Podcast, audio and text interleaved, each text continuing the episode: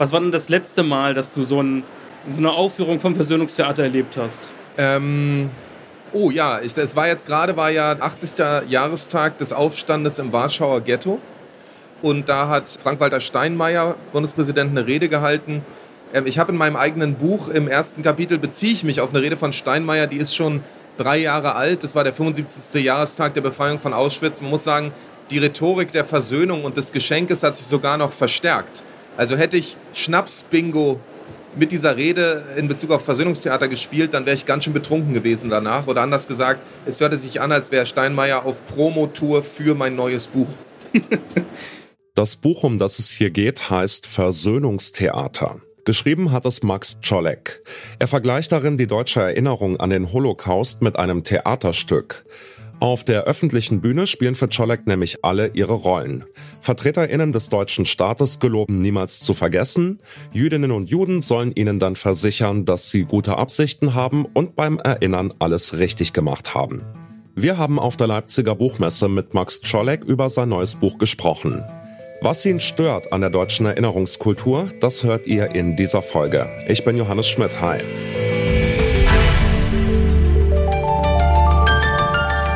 Zurück zum Thema.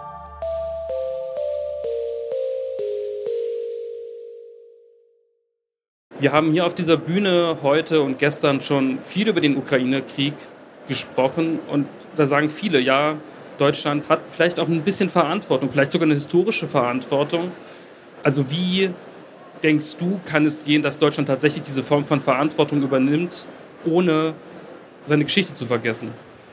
Ja, ich glaube, man muss sich vielleicht nochmal angucken, Natürlich muss man die Ukraine unterstützen und ich habe sozusagen bin ganz vorne mit dabei, wenn es darum geht, die mit den Dingen zu versorgen, die sie brauchen.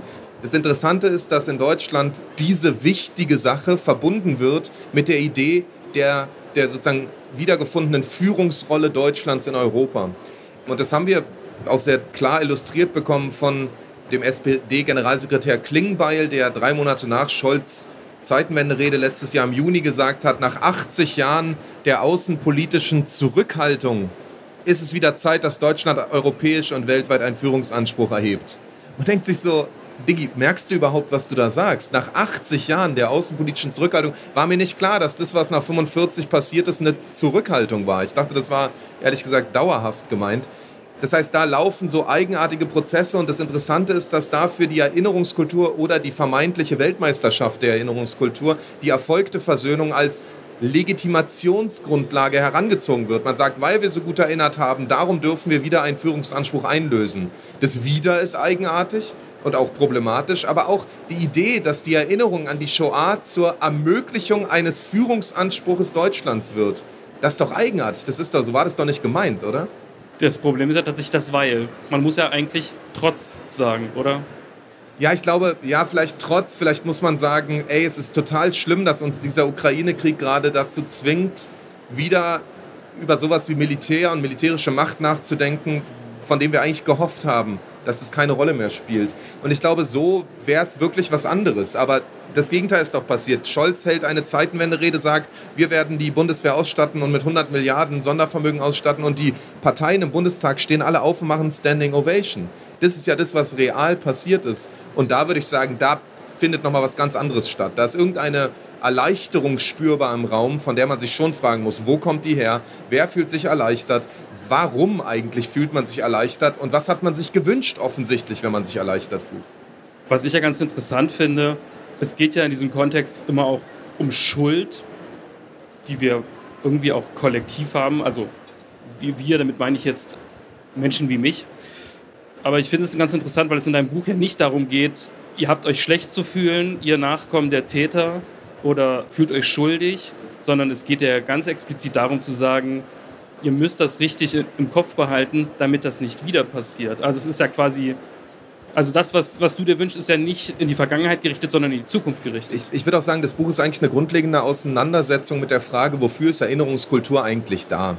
Ich glaube, es gibt ganz viele Leute, gerade in der Gegenwart, die sagen, Erinnerungskultur ist dafür da, dass wir unser eigenes Verhältnis zur Nation entkrampfen. Das sagt zum Beispiel Aleida Assmann, eine der wichtigsten Erinnerungsforscherinnen Deutschlands. Oder Erinnerungskultur ist der Grund, die gute Erinnerungskultur ist der Grund, dass wir wieder stolz sein können auf Deutschland. Oton Steinmeier. Also das sind alles Sachen, die werden auf hoher politischer Ebene argumentiert als Erinnerungskultur ist im Endeffekt dafür da, dass wir so etwas wie die gute deutsche Geschichte auch wieder denken dürfen, weil wir haben uns mit unseren Dämonen konfrontiert. Das so ein bisschen ist die Legitimationsargumentation. Und ich würde sagen, dagegen gibt es einfach noch ganz andere Vorstellungen, wofür Erinnerungskultur da ist. Und die, die ich in diesem Buch vorschlage, ist, Erinnerungskultur ist dafür da, die Gegenwart so einzurichten, dass sich die Vergangenheit nicht wiederholt.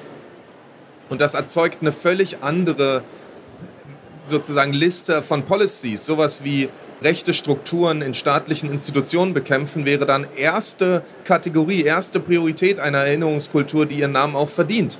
Der Umbau der Sicherheitsbehörden, nachdem der NSU aufgeflogen ist, wäre eine erste Priorität von so einer Erinnerungskultur. Und stattdessen verhindern die Grünen in Hamburg, dass ein NSU-Ausschuss überhaupt eingerichtet wird. Es muss klar sein, dass da sozusagen bestimmte das Interessante ist, und die Grünen verhindern das und können dann immer noch in den Spiegel gucken und sagen, also wir sind, haben ganz toll aufgearbeitet, die Vergangenheit.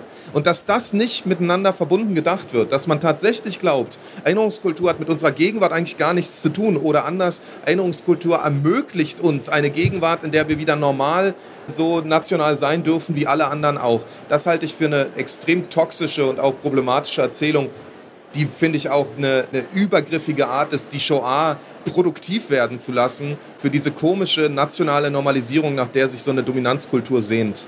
Ist ja eine Form von Ausnutzung fast schon. Ist eine Funktionalisierung, auf jeden Fall. Da frage ich mich aber auch, ob wir dann nicht eigentlich auch symbolische Akte brauchen, weil die wirklichen Täter ja uns quasi durch die Hände gerutscht sind ins Grab. Ja, das ist eine gute Frage, ob man, was man jetzt tut angesichts dieser ausgebliebenen Erinnerungen. Ich glaube, erstmal ist es wichtig, die Erzählung von der Erinnerungskultur nach 45 nicht nur als eine Erfolgsgeschichte zu erzählen, sondern Raum zu lassen für dieses Ausbleiben der Handlung, für die äh, Kontinuität rechter Gewalt. Weil unter dieser Erzählung der guten deutschen Erinnerungskultur natürlich auch sowas wie die Pogromstimmung in den 90er oder die Pogrome in den 90er Jahren absolut unsichtbar werden müssen, weil es ist ja eine Erfolgsgeschichte, genau wie die Tatsache, dass äh, Migrantinnen, Juden, Jüdinnen und so weiter die primären Ziele dieser Gewalt waren, dass also die Post-45er Erzählung von Kontinuitäten rechter Gewalt und der Kampf dagegen, also praktischer Erinnerungskultur, wenn man so will, eben keine deutsch-deutsche Geschichte und auch keine Geschichte einer zweiten 68er Generation, die sich gegen ihre alten Väter auflehnt ist, sondern eine Geschichte, bei der die plurale Gesellschaft selber Widerstand organisiert hat. So, das ist Antifa, das ist Antifa Genschlik, das sind jüdische Widerstandsaktionen. Äh, also einen breiteren Blick dafür zu bekommen, was da eigentlich schiefgelaufen ist und dann in der Gegenwart auch, glaube ich, einen Raum zu öffnen, der nicht nur einer ist, der diese Versöhnung und diese Legitimierung von Nationalismus und so und Heimatbegriffen erlaubt, sondern eben auch einer der Untröstlichkeit, einer der Unversöhnlichkeit, einer, der darauf beharrt zu sagen, diese Geschichte hätte nicht passieren dürfen und das, was da passiert ist, das verstört uns, das beunruhigt uns und das eignet sich nicht als Grundlage dafür, Deutschland wieder zu lieben.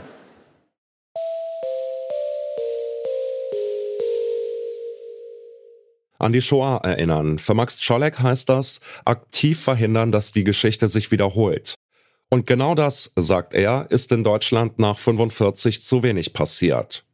Stattdessen beobachtet er viel zu oft ein rein symbolisches Erinnern, aus dem deutsche PolitikerInnen dann sogar einen neuen Führungsanspruch in der Welt ableiten.